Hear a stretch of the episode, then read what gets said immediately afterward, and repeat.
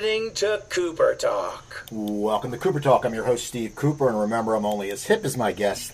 And I got to tell you something, people. My guest today, man, he's a he's a kick-ass guitarist, and uh, he's the lead singer and lead guitarist for a great band called Anvil, which my friend Robert Anzalone listens to the song "Warming Up" every day. He gets up, he listens to that for the last like two months.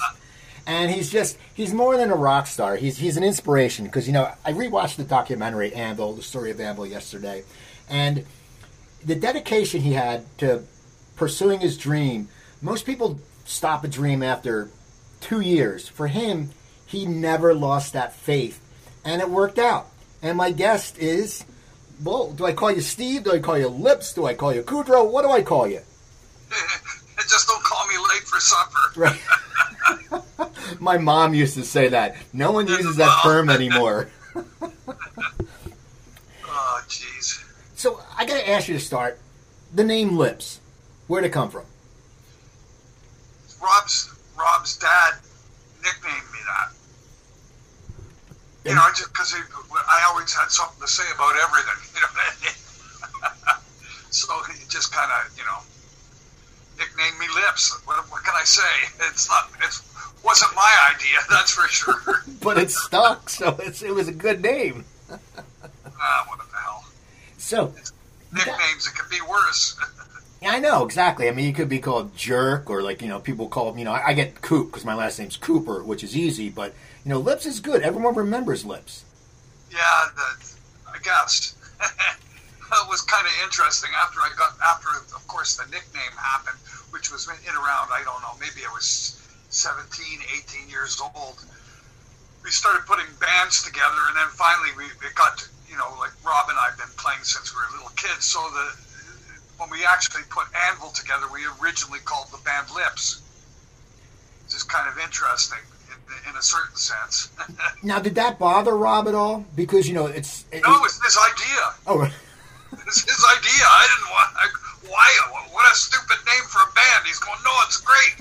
It's great, man. It, it all centers around. You're the lead vocalist, lead guitar player. Yeah, yeah. We'll just call it. We'll call it after you. And that, you know, it goes like, come on, man. Ted Nugent, right? Jimi Hendrix. Every all the all the your uh, lead guitar player, lead vocalist, call the band after their name. And I'm going, okay, I'll, I'll go with that. You know, what the hell? So uh, we we went like that for two three years at least, and then finally when we got the record deal, the uh, the label looked at the cover and they go, "Well, this is the music is great, everything is great. Forget about the name. the name is no good." He says they like they like the name of the album. We called it Hard and Heavy. They go, "You got to come up with a better a better name than Lips for a, for a metal band." You guys, it was you know that that's the cutting edge right now is to be metal, so you guys better think of something a little bit more tough than lips, right? So how'd you come up with Anvil? Whose idea was and, it? And, and, and, you know they were they were right because in a certain sense, uh, at that particular time and what they were saying, they don't want any confusion. You're putting a, a new band out on the market. You don't want people to go, "What is this?" You want them to know instantly what the hell it is. And with a name like Lips and, and bands like Horse Lips and Lips Incorporated, they're going, we don't need any confusion. Figure out another name. So Rob came up with Anvil, and of course, the name Anvil worked perfectly with the title of the album called Hard and Heavy. Now, and away we, and away we went. That's it. Now, what what what turned you on to rock and roll? when you were young, what was your musical influences? Everyone has different influences. Some people say they saw the Beatles for the first time and they said, "I want to do that." Presley. Elvis Presley. I, I was I was only maybe three or four, and I saw Elvis Presley on the TV, man, and I'm going, "Wow!" And he's doing all shook up, and that was like my that was like the first song I ever I, I actually ever remembered. and it's uh, I guess that was sort of the beginning, and it's interesting because I, I couldn't have been more than four, and we had aquariums in the house, like uh, you know fish aquariums, and there was an air pump, you know the little little square little box air pumps, and I plugged it into the wall, and it had a like a, a steady hum, and I'm I'm singing to the hum I'm all shook up, uh-huh, uh-huh, and I could hear the harmony in the, and I was like, wow, that's really cool. And that was my first musical instrument, an air pump for an for an aquarium, and I'm singing all shook up. Um, by the time I was, by the time I was ten, which of course, 1966 my dad brought home a guitar, and at that particular point in time, it was all about the Beatles and the Rolling Stones, and that was sort of the beginnings for me, you know, like for playing the instrument. But by then, I had already been listening to the popular uh, rock station in its day and time, and there were songs like, uh, there, you know, and I can still, of course, remember all of the the, the hits from the pre Beatles, you know, stuff like uh, Needles and Pins and and you know the, all the stuff from the from the the original the early '60s because that, that that's when I I guess I became musically conscious, I suppose, and uh, that's what I was gravitated towards. Uh, once the guitar came into focus, it was follow anything that had guitar in it. Did you so tra- did you train yourself? I did. Did you did you train yourself? You just picked it up and listened and played by ear? Yeah, for the most part. My my my my, my mother sent me to guitar lessons, and I, I if by the by the time I was taking guitar lessons, I pretty much had quite a bit of knowledge, and I I didn't gain my knowledge really by by copying. It was actually by creating, which is actually a kind of an interesting interesting way because I had older older brother and sister, and my, my, my older brother was a huge influence on me. And he started in on me when I was little, and he said, you know, you want to be a musician, you don't you don't become famous by playing other people's music. You know, so from the time I was ten, the whole thing was about I got to create music. That's what I'm doing this for. There's no point in doing something that I'm somebody else already did. What's the point? It's already been done. And I, I began making my own discoveries on how to play by creating. You know, I, I think that you know some of the early, some of my early recordings were done on the batteryized little tape recorders that we used to be able to buy, the little miniature reel to reels that we used to see on Mission Impossible. well, those are the kind of recorders that uh, that we had, and I'd record, I'd make music and record record all the parts on the on the tape recorder, and it's actually uh, it's it's quite fascinating. Um, and having an older brother who was like eight years older, he brought brought home records that normally a ten year old would never have any clue about. You know, like by the time I was in grade six, I guess I was about 11 or 12, he's bringing home Jimi Hendrix albums. And that was like, oh, wow. It's like, holy shit. You know, because we just followed anything that had guitar in it. Anything that had electric guitar, you gotta, you, that's what you gotta listen to. And some of the some of the first earliest lead guitar solos or or lead guitar sounding things were things like secret agent man, Johnny Rivers, right? And some of this stuff was my my uh, my favorite music. Uh, certainly, certainly, the Rolling Stones' uh, "Satisfaction" was the first heavy metal riff of all time, really. Although a lot of people would argue that point, but I'm sorry, uh, it's distorted guitar going the same riff. It's, it's riff music. What the hell can you? What else can you call the song "Satisfaction" The riff, riff music? It's the first metal riff of all times. And that was like a centerpiece for me. Um, probably one of the first songs I ever learned how to play was Satisfaction. You know, so it's it's actually uh, you know uh, my my knowledge grew with the with the era, with with the actual invention. You know, when I first started playing guitar. They didn't even have gauge strings. There was no such thing as gauge strings. You buy a set of guitar strings. That's what it was. And if, if you, and they were like ridiculously heavy gauge. You couldn't bend strings. You could. How are you going to play lead guitar on that? It's like playing barbed wire. anyway, my older brother had a friend in uh, in university that tipped us off. They said, "Listen, buy a regular set of guitar strings, and then go to the music store and ask for the thinnest string that they put on a banjo." So, what you do is you take the six strings and you move them back one, and you throw out the heaviest string. The lowest string, which was the E string, your your A string becomes your E string. So your sec, everything is moved up one, and then you use the banjo string as your as your highest string, which is really thin. Now you've got like eight strings, and all of a sudden I'm going, oh, and then bending strings, and it's like, wow, look at this, and you can play. It's, it's easier to press down on the strings. It, it was that's the way that you began. That I began learning how to play lead guitar was first. The first thing was acquiring and uh, the knowledge of how to how to actually set your guitar up so that you could do it.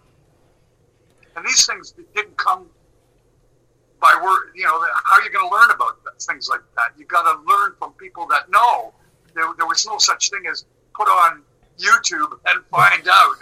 Isn't that isn't that different? Isn't that crazy? Like you know, like the other day, and I I'll YouTube stuff because I was I was I kept cutting a mango in the damn pit. I kept getting a pit, and I go, screw this. So I went on YouTube and I say how to cut a mango, and boom, there it was. But I can imagine for you, as young as a guitarist, you can't just go, well, what makes strings better? Now they can. But so you were really on the cutting edge because of this guy had told you to get the banjo strings.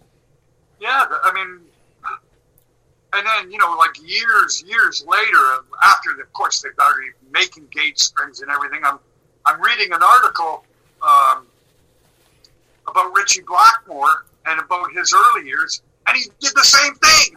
It's like what? Holy shit! I thought I had something that was unique. But meanwhile, that's what guitar players were doing. That was that's how you uh, that's how you were able to get high or low gauge, you know, really thin strings You started using strings from other other instruments that would normally be used on other instruments rather than guitar. Now you said you said you know you were starting to create because your brother had said you know you got to create and you know be original. When did you sit there and start formulating? I need to get a band, and was it hard to meet a band that wanted you wanted to play originals? It sounds like, and, and young, oh, younger oh, kids. Yeah, I did, and, and there were kids. There were there, there, the, the the kid that lived across the street played drums, and my friend that I'm still friends with plays guitar and bass, and he lived up the street. But they never had the, the desire in the same way that I did. And we did. We wrote our own song first. The first, the first, the first band that we put together, we called it Canned Root Beer. and it's actually interesting because some of the pieces of music uh, that we actually created at the time ended up being other people's music way later.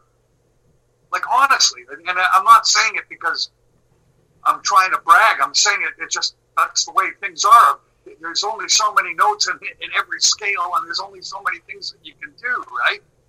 And it's just a it's a matter of what order you put those those notes in, and what and and just sort of the combination. So uh, it's actually really interesting. Um, there was this one particular chord pattern that that my friend and I we, we created, and you don't play the you don't play the actual open chord. You don't play the actual full chord. You play a, a section of it. I'll, I'll, I'll just show you what I'm talking about, and it's actually quite interesting. Um, it was a, a chord pattern that, that just, you know, you've heard it before.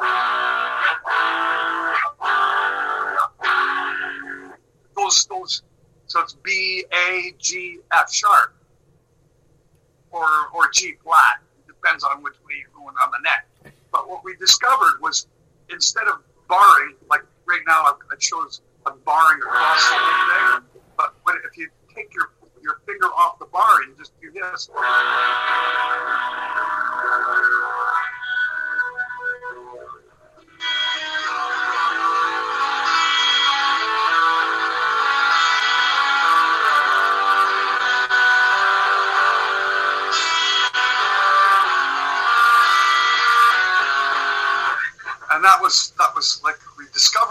That, later became. You've heard that before. It's an Aussie song. Right.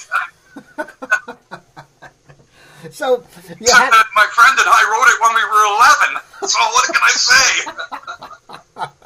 so tell me how, how tell me how you met Rob because and it amazes me you guys have been together for so long. I mean, it, it's just when you think about it, you know, bands don't stay around for that long. They they there's always something. How did you meet Rob, and did you know right away Well, you guys what, were what, perfect? happened, what, what, what happened was it's, it's uh, by the time I got into uh, high school, um, my I, I, I guess I got as far as grade ten, and my parents decided they were going to move. So here I would have been playing with this friend of mine that I was just talking about that we wrote these these uh, sort of Aussie songs years before.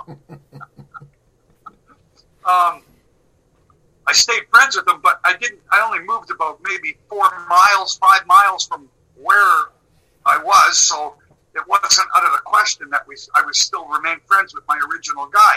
But what happened was I, I go to my biology class in grade. I guess it was grade eleven, and there's got this guy Marty in my class, and he says, "Hey man, uh, I, I understand you're a guitar player." And I go, "Yeah." And he goes, "So am I." He says, "Let's jam this weekend."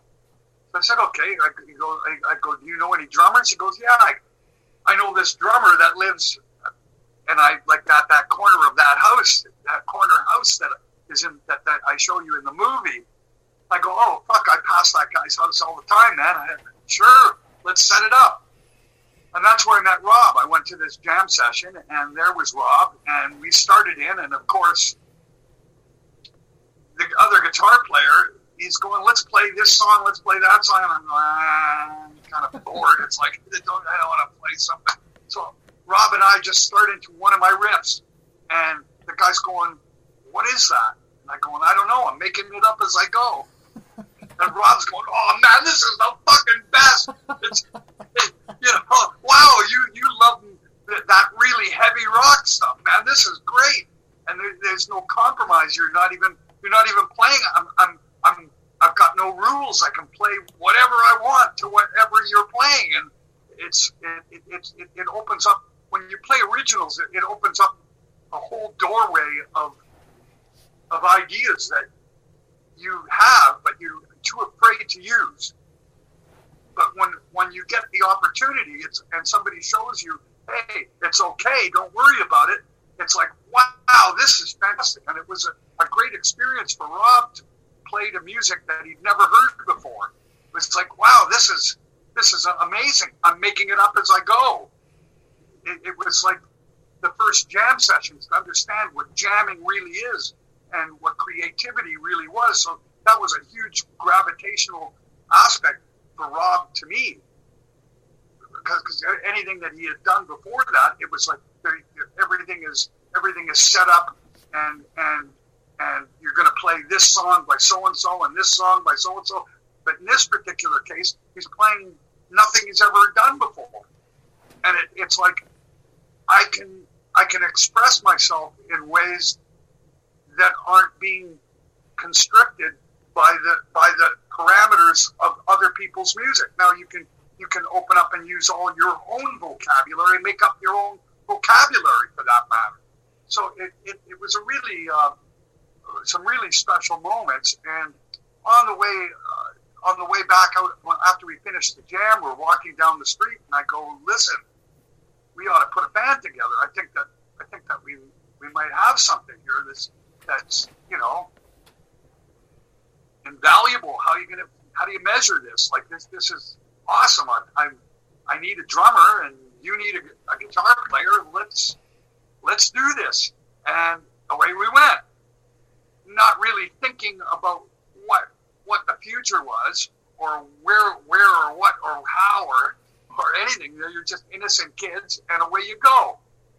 Um, and we we play, we wrote music immediately and had a whole repertoire, and away we went.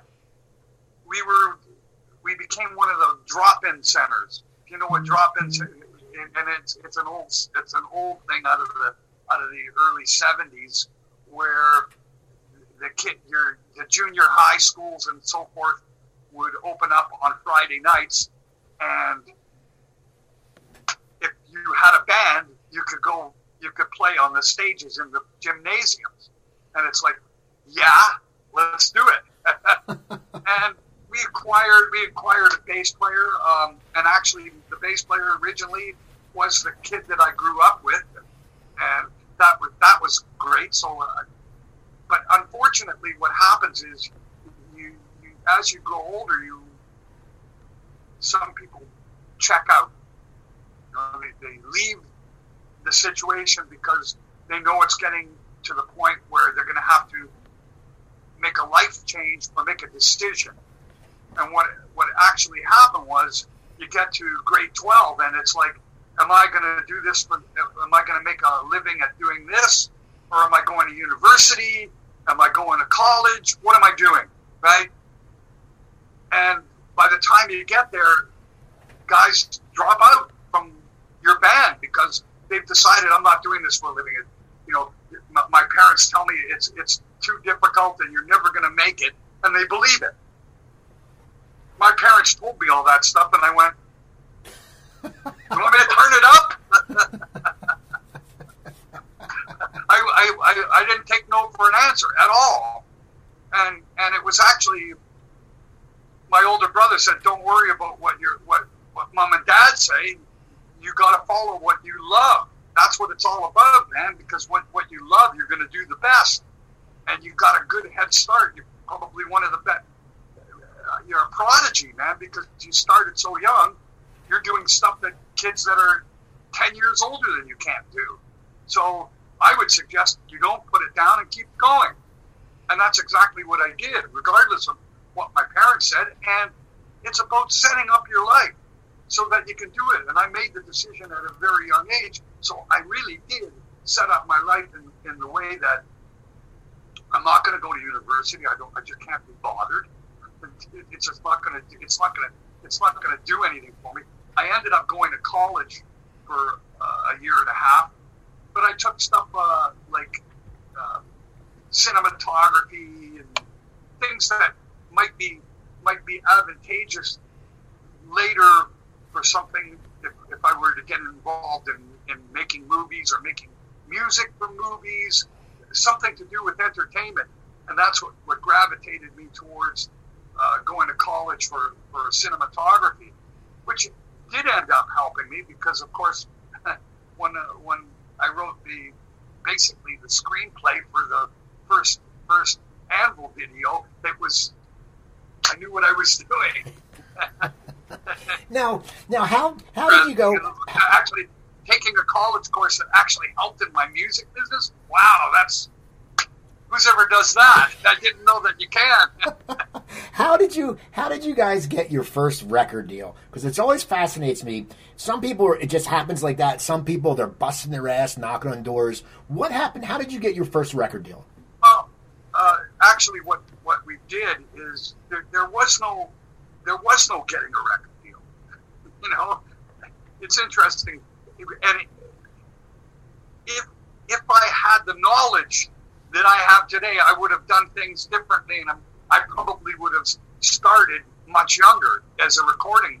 We would have started much younger as, as a recording artist. The whole thing is is get yourself recorded and get those get that recording into the hands of A and R people at record companies. But you're thinking, oh, I can't do that. How am I going to do that when you're when you're 16, 17 years old? Because you don't know. So you, you just don't know. So what we did, we eventually, of course, we put we put Anvil together. We went out on the actually we put the band Lips together. and We went out on the road and we went out completely as an original band, which is like, uh, no, that doesn't work.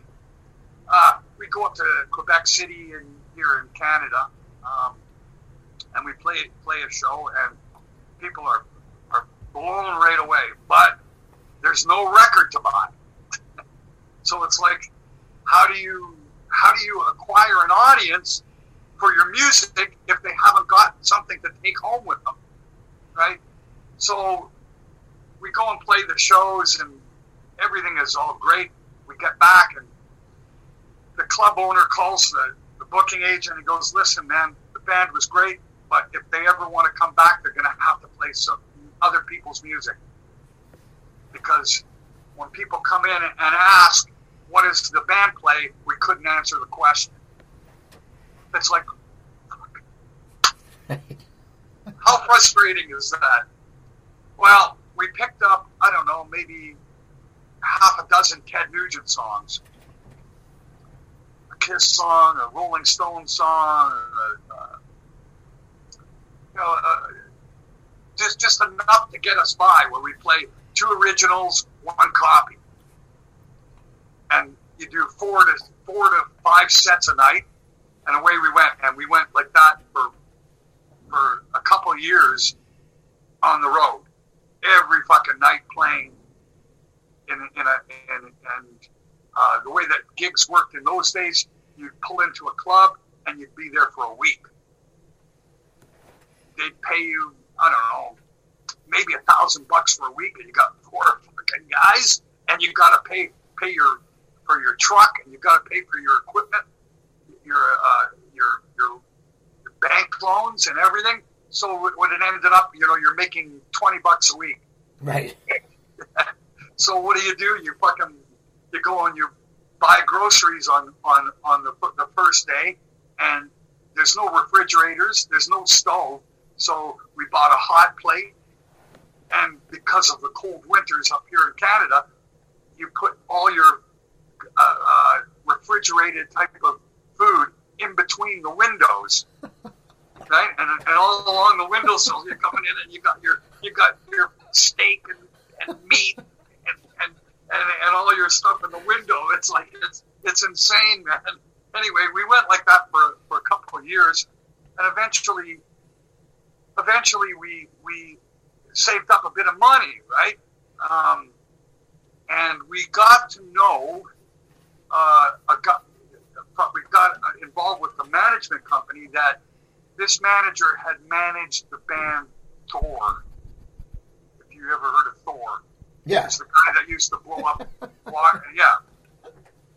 Um, and of course, this guy had a lot. Uh, this manager had a lot of connections, and he was able to get us working on a constant basis. And away we we went, and we were working, and he had paid.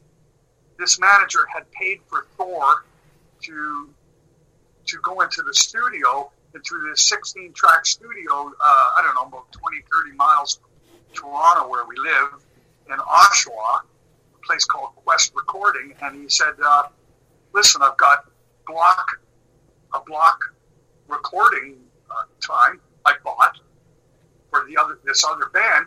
They're not using it. Give me the money, and you go use the studio time.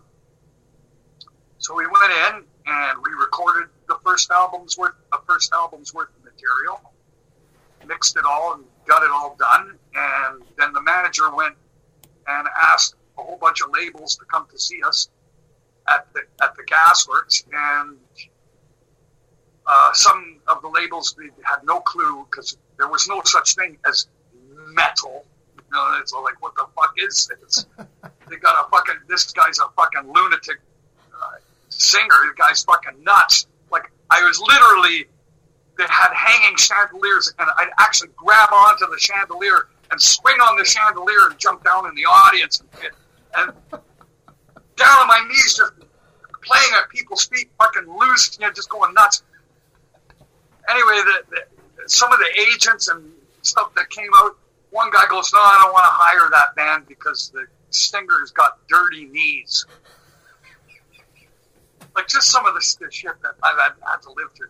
Didn't want hire the band because my knees were dirty because I was playing on my fucking knees on, at the guy's fucking feet. Okay, so it's like holy fuck, can't put on enough of a show for the guy. The guy's going to complain about the about the dirt on my fucking knees. Really?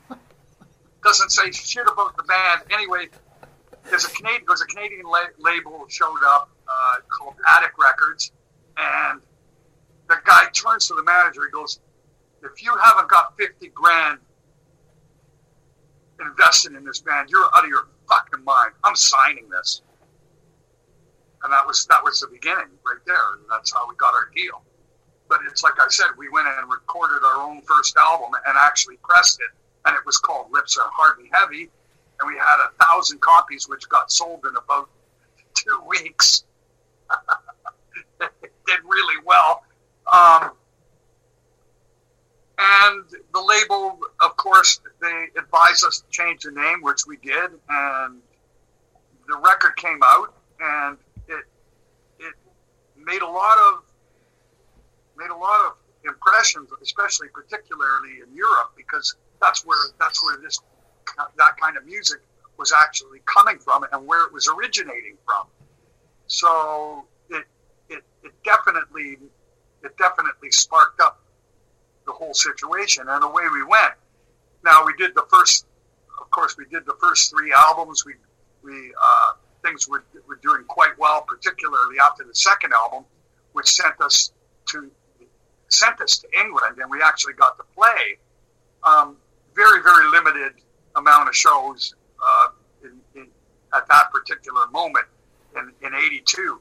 So we come back, we end up after only really doing virtually no. You do the one show in Donington, two shows at, at, at the Marquee Club in London, and you come home because you know we were supposed to go out with Def Leppard, but Def Leppard goes, forget it, man. We're not going to. They didn't come out of the studio for another eight months after that.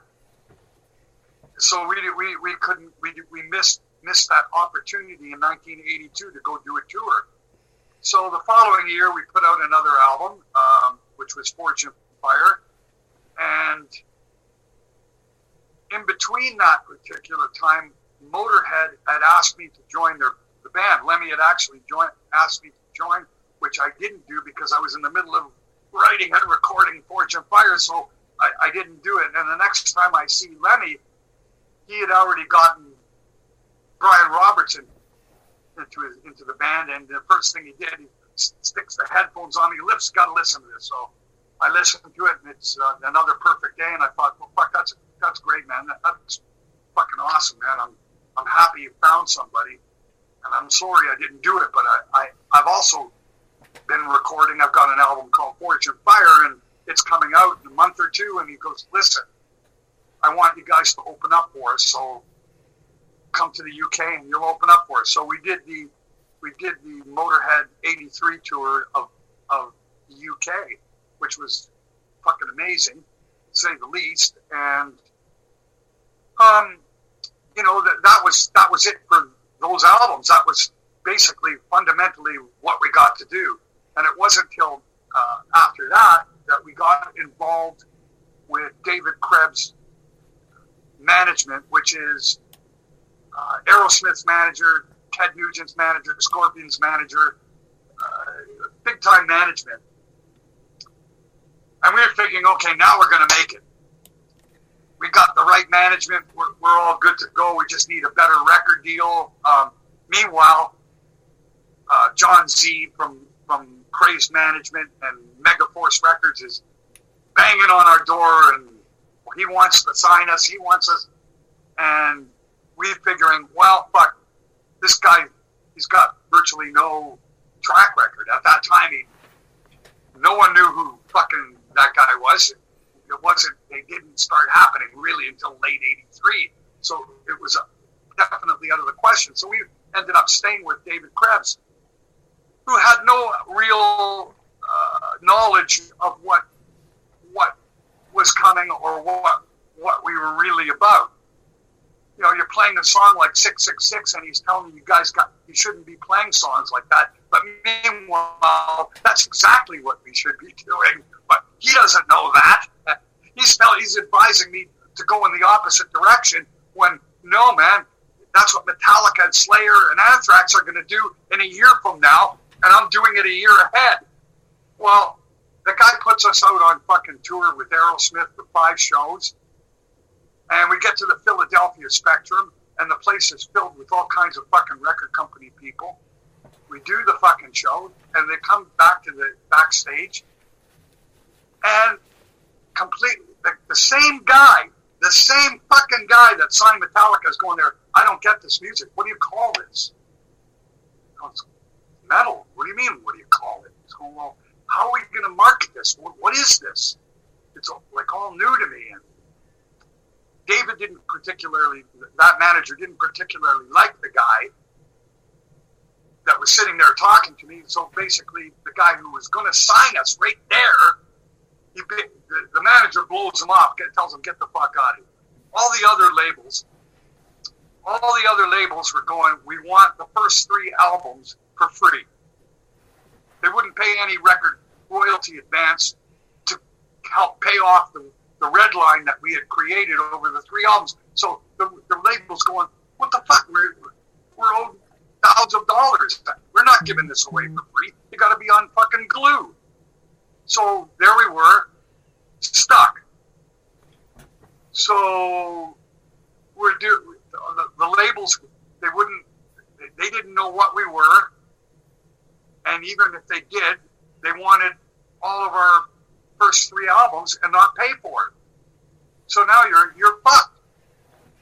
So we couldn't get released from David Krebs for three years because he's trying. He, he just kind of put us on the back burner. Well, oh well, you win some, you lose some. To him, to us, it's it's my fucking life. What do you mean? Right. You win some, you lose some. Oh, Fuck off. Anyway, Michael Schenker was, comes to Toronto, and David shows up at the at the fucking at the show, and I grab him by the like in the movie when I grab the guy by the same fucking same fucking anger. Let my fucking band go. See, lets the band go, and we we we uh, we had put a record together, and and by that point we were pretty much poisoned by by that intervention. By David Krebs, we were poisoned because by then now both Rob and Dave, our, our guitar player, were convinced we've got to become commercial. And it's like, guys, we got to be writing songs like 666, man. What do you mean commercial? What the fuck? So there was a lot of head bashing within the band. The beginning of the end of that chapter chapter is really what, what, what eventually happened. Um, we got signed by Metal Blade. We put out a record that, that I felt I compromised. I compromised. Instead of being the hard ass that I was when I was a kid and I was going to do it my way and fuck you. Now I was kind of going, okay, guys, let's try it. We'll try it your way and see what happens. Well, we first of all we got signed to a, an independent, which was Metal Blade Records, which is like having an ant trying to push the Empire State Building. It's not going to move. It's just not going to happen, man. And you know, John Z listens to the record. He goes, "It's great. You got a song here, Mad Dog. If if somebody properly pushed this and get get every radio station across the country playing it, which never happened because we didn't have that label. So that album ended up pretty much a failure, and the one that followed it, and the one that followed that, because we were all all that was signed to that independent that did virtually not, nothing to forward its fans. You need you need to get on a real tour. You need tour support.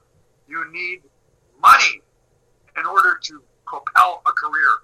You can't just put a band out and just sit there and watch to see what happens. That's not the way it works. You've got it needs to be promoted. It needs to be put on tour with and, and given its its its day in the sun. Otherwise, you don't know what you got. You're never going to know what you got unless you, you expose it. So there we were.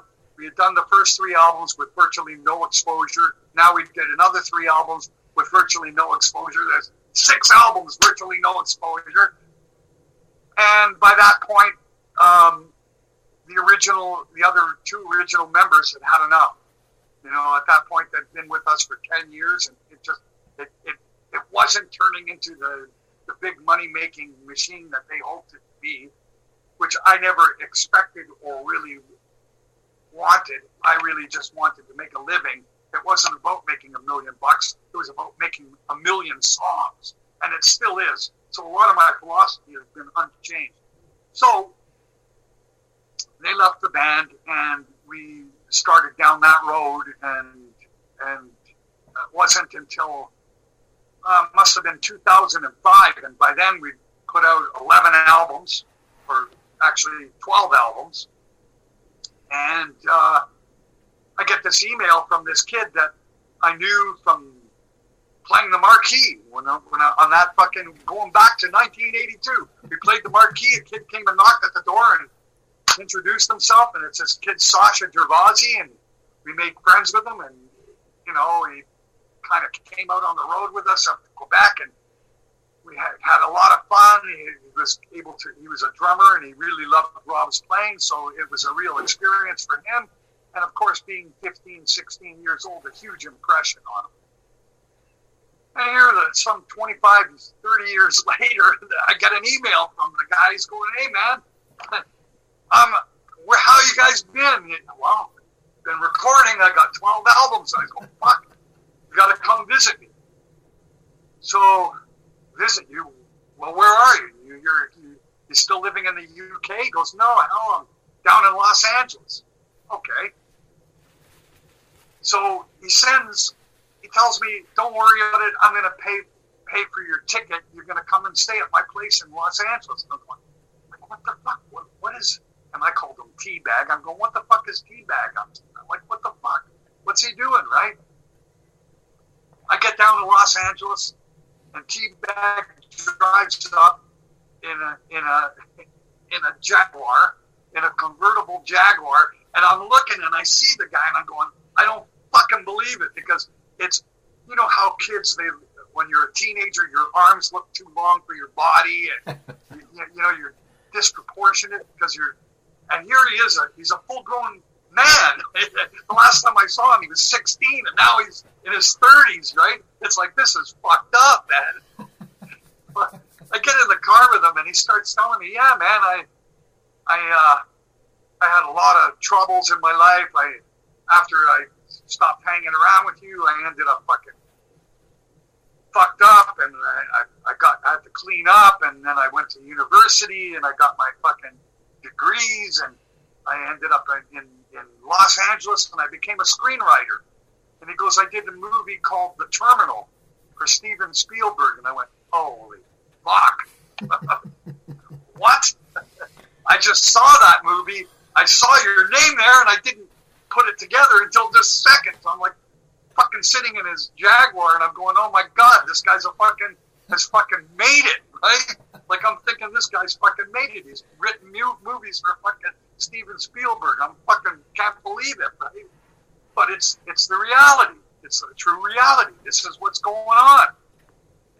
So uh, we hang out that whole weekend, and it, it, just had a fucking. It was it was great. What a fucking what a great fucking weekend that was for both of us. And we ended up going over to this guy's house uh, that lived basically on Malibu Beach,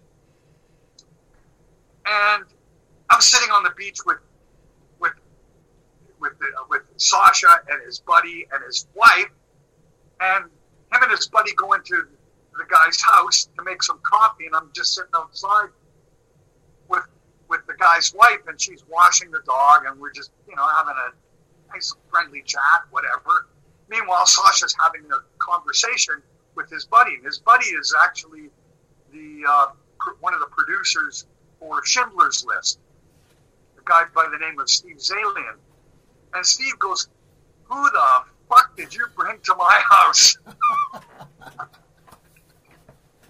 the Sacha goes, Oh, that's that's Lips from the band Anvil. He goes, What the fuck is an anvil? What the fuck? What, what are you telling me about? What is this? And he's going, Well, it's this band Anvil. They've got like a dozen albums out. The guy's 50 years old and he still believes believes in that he's going to make it. The guy's going, you know what?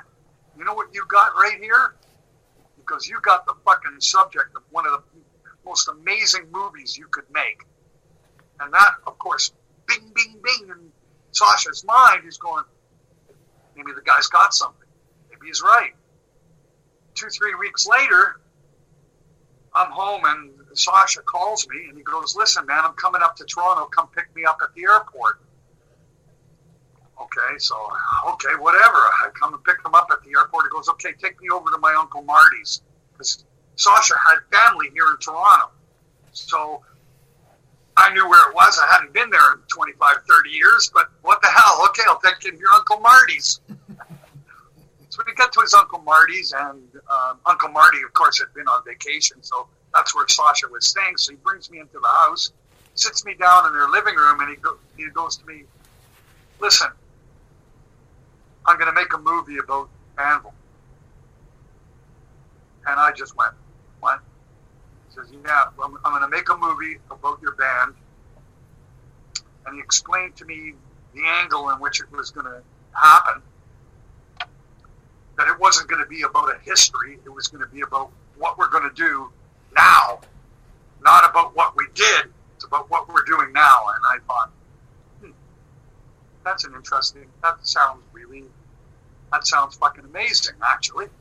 And as I'm sitting there, I just, I just broke out crying because I came to realize that in my failure, when I was in my early, late 20s, early 30s, and I thought, well, all my opportunities have left.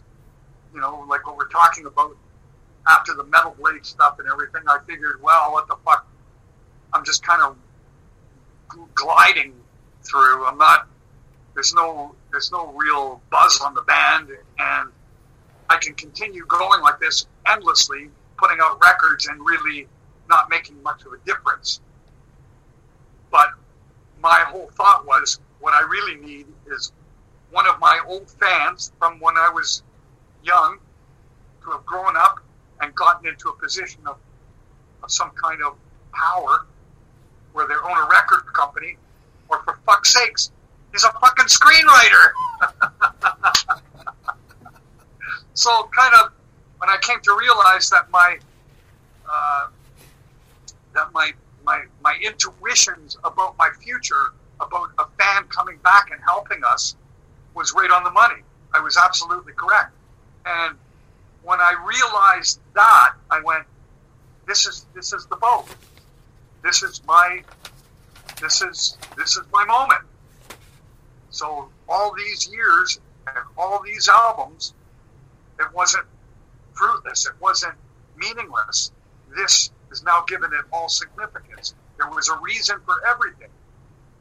Now I got a question for you. and the way that I thought, listen, I, I, I, I've got everything that it takes to actually become famous. Certainly, the, the ability and the and the the uh, I guess the, the, the magnetivity or the, the of, of personality. I, I can bring it. I'll bring it. You know, you're going to put a camera on me. I'm not. I'm not intimidated by it. I can work with it. It's not a problem. And I'm gonna. I'm gonna bring. I'm gonna bring that success. You need the right subject, and you got the right fucking guy. That's what was going on in my mind. And when I realized who was going to make a movie, and and what, what it was going to be about, that's why I was crying. I knew my fucking ship had come in, and everything was all worth worth all the hell that I'd been through. when you say you know when you look back when you know in your late twenties and all that, what you finally got this break, this movie, but what kept you with the passion to keep striving before that happened? Because you went up, you, you were putting out music, and, and you had to feel a little frustrated and pissed. What kept you going? Well, you, you, the thing is, you, you, what keeps it going is the fact that we had built we had built a, a, a following um, from the early '80s that was following us all the way into the '90s, enough so that see that's a thing that people don't. You can you can you can have all the negativity and say everything that you want. This band never made it. Well, actually, in a certain sense, if you if you really kind of scratch away or look at what the essence, we had made it. You've made it when you when you can put out your original music. Like if you think about it in the in the whole in the whole sense of making it is being able to write and record and get it released to to a fan base, and we did that twelve fucking times. That's not failure. okay, that's not failure. It's not ultimate success because I didn't make millions of dollars because that's how the fucking world looks at, at things. Everything is measured by dollars and cents, not by the fucking actual, the actual fucking physical aspect of what you've done. The guy who really wins in the music industry is the guy that puts out the most music, not the guy who makes the most money. Because the, the whole thing is about art. It's not about money. Because some of the best art never makes money. Right. Guys like guys like like uh, uh, Vincent Van Gogh never made a dime, but he's one of the most famous artists of all fucking time. So it has nothing to do with that. And and if, if you want to talk about other things, Motorhead never made it as big as Iron Maiden. Does that mean that Lemmy should quit? Right. Well, I didn't make it as big as Motorhead. Does that mean I should quit? So that's you ask me why why would I quit something that's actually working? True. I've got a, I've got a following that's paying for my records every time, and we're not talking about cheap records. There was enough people to fucking pay for quite expensive, expensively made records. It's not low grade. It was actually a cut above that. It's not. It, it really, it really has been all along. So, after the movie, though, all of a sudden you have this new crowd. First of all, did you go to the premiere and did you did you see a final cut of the movie before it happened? What were you expecting when you went to see the movie? Well, the thing is, for me, I was there through the whole the whole building process, so there was no watch it at the end and see what you think. I was part of making it, completely completely integrally integrally involved in making it. Let me see who the hell's calling me right now. Okay, just wobble. I'll call, him back after. Look at today's my day off, and he's still. We haven't even got a day off. I'm still going to see him today. um. Yeah, I mean, I don't know what what what, what can be said. It's you know, a lot of people say it's a hard luck story. No, it's it's it's not necessarily hard luck. It's hard work. That's really what it all is, and it's you got to believe in yourself, and, and it it follows through. Eventually, eventually, if you work hard enough and long enough at something, you you've got to find success.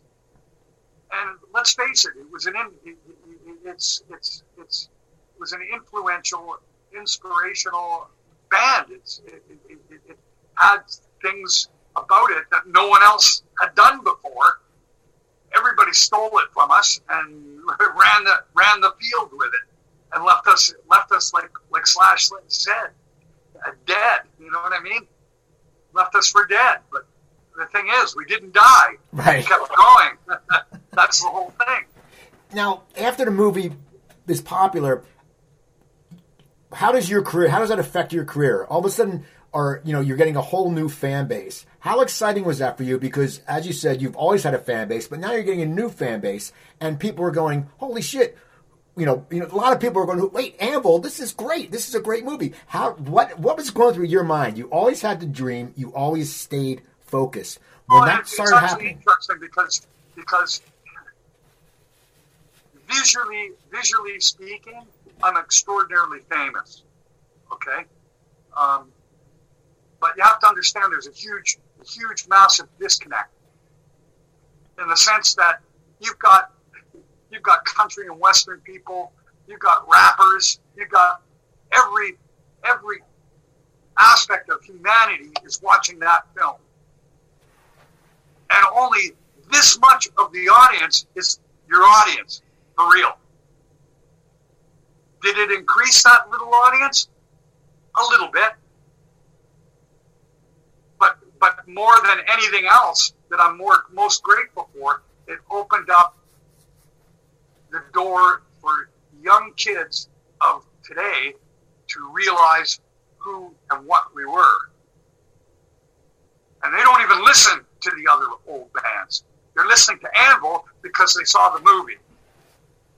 And these are new young metalheads learning about metal from Anvil, not not from the big four, because the big four are already old news. But Anvil's a new news, so that, that they jump on board in that. It's it's actually quite fascinating.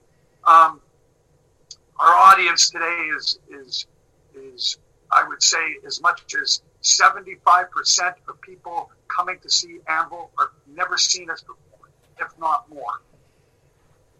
And out of that, I would say at least 20%, if not more, have never been to a metal show in their life.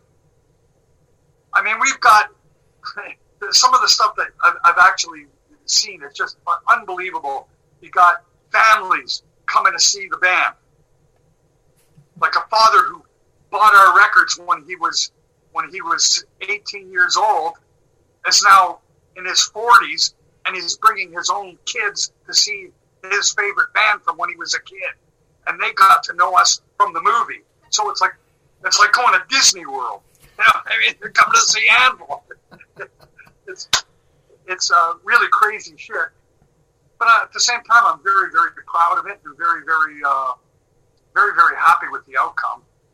Um, it's increased it's increased our our our, our sales exponentially, um, and we're, we're, we're world famous. There, there isn't, and what that has actually set up nonstop work. In, I have not done. I'm very proud and happy to say I haven't done a food delivery in 14 years.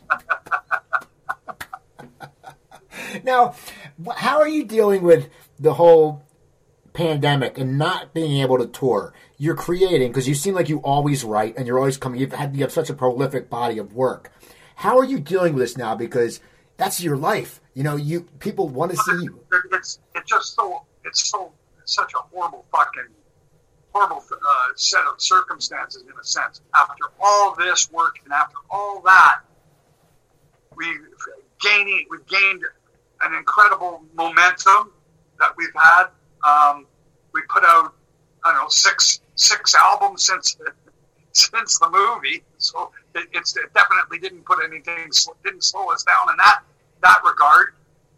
We've been touring and, and playing and doing doing absolutely amazing, and now this pandemic. We go to England, we're playing. We did 17 shows. All of a sudden, there's a pandemic. You got to go home, or you're not going to get home.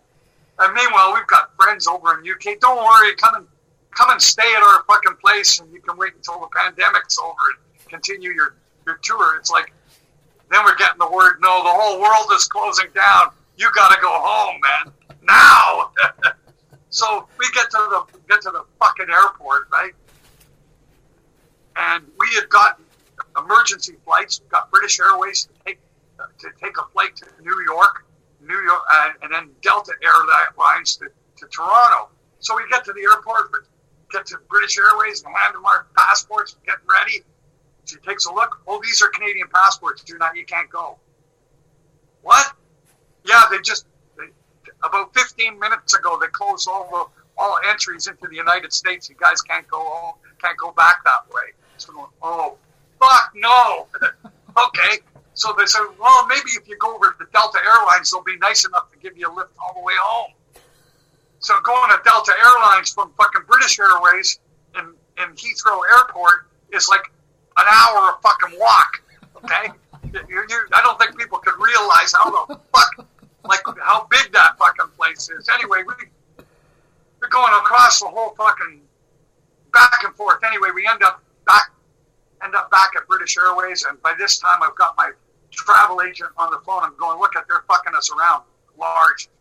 Just get back to British Airways right now. I want to talk to somebody there. So I go back to the I go back to the, the, the desk, and I hand my phone to the lady behind the desk, and she's handing the phone around to all the other agents. They get us a lift home. They get us a, we get a fucking direct flight home. Everything's all good. I get home. Three days later, I got COVID. I handed my phone to frontline workers. So, are, are you? Are Oh, you the, first fucking month that I'm home, my wife is living in a different part of the house. I hadn't seen my wife for fucking two months, man. so I got to ask you: are, are you working on new material now? And has your Oh writing? yeah, I got another album already written. Now imagine, I put out the album last uh, February 14th, going on tour starting in uh, the beginning of March. We do 17 shows. We get to about the 20th of, of or 18th or 19th of, of, of February, and we get we get that's when we had to come home. We had 40 dates that we left behind, which really sucked.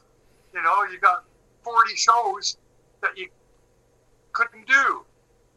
So, uh, you know, uh, fuck, go back into rehearsal. I go, well, fuck, not much else to do. There's no sense rehearsing the songs we already know. Let's write another one. So at this point, I've got another another album written. So we're gonna go. We're gonna go. We're gonna go and record it this this uh, this uh, uh, summer. How do you just? How do you keep you you you you you punch out so much work? How do you just keep creating? I mean, it's it's amazing. It's like you, you know, I talk to people. It took us this long. You're like, yeah, we you know, I came home, I was in COVID, so we did another album, which is amazing. But how? Where does it come from? Where, what part? What what? What kind of brain do you have that you, you just come out with this stuff so easily? Well, you know, I, I'm, the, I'm the type of person that I don't, I don't, I don't question or even think about that. It's, it's, you know, you smoke a bit of pot, and it's like it opens up the fucking imagination, and you sit and you riff. I've got, there's over 400. I compiled over 400 songs in a number of months. Okay of just pieces of, and the way that what I say is, I'll sit here in this room, pick up my guitar, uh, write three or four riffs, which is three or four songs, because one riff, you just need to fill in all the blanks, and you've got a song. The whole thing has come up with that first riff. That's a lot of guys go. I got, I got writers, I got writers uh, block. It's like I don't even know what the fuck that is. I just don't relate. It's like, what the fuck is that? Like, how do you get that? Either you, my my my feelings about about about writing, and it's been that way since I, I was a kid. It's on or off. It's not a question of do, can I think of something. It's it's I can't stop thinking of things. it's how do you shut it off? that, that's that's a, actually a better question. How do you shut it off? Do you? And, and I can't. I can't. It's a, it's just endless. So th- that, that's really I don't really. it- It's not a question of where does it come from. It's how, I don't care. it's, how do you shut it off? How do I make my? I, I, it's just not. It's not going to happen. I was born to do this. That's what I do. So, and that's what it is. It's either you are or you're not. And I guess I am. So that's it. Well, it's awesome, Lips. I want to thank you, man. Hey, can you do me a favor? I, I I saw your guitar. Can you just play a little lick for my friend for warming from warming up? Because this guy lives in. L- I know when I lived in L.A. and he just loves that song. Oh, fucking what? I haven't played it in so long. I don't even remember. I can barely remember it. no worries, then. Barely remember it. but what I could do is I could. I'll play you. Uh, oh, this is. I'll play a section or. Uh, or Thank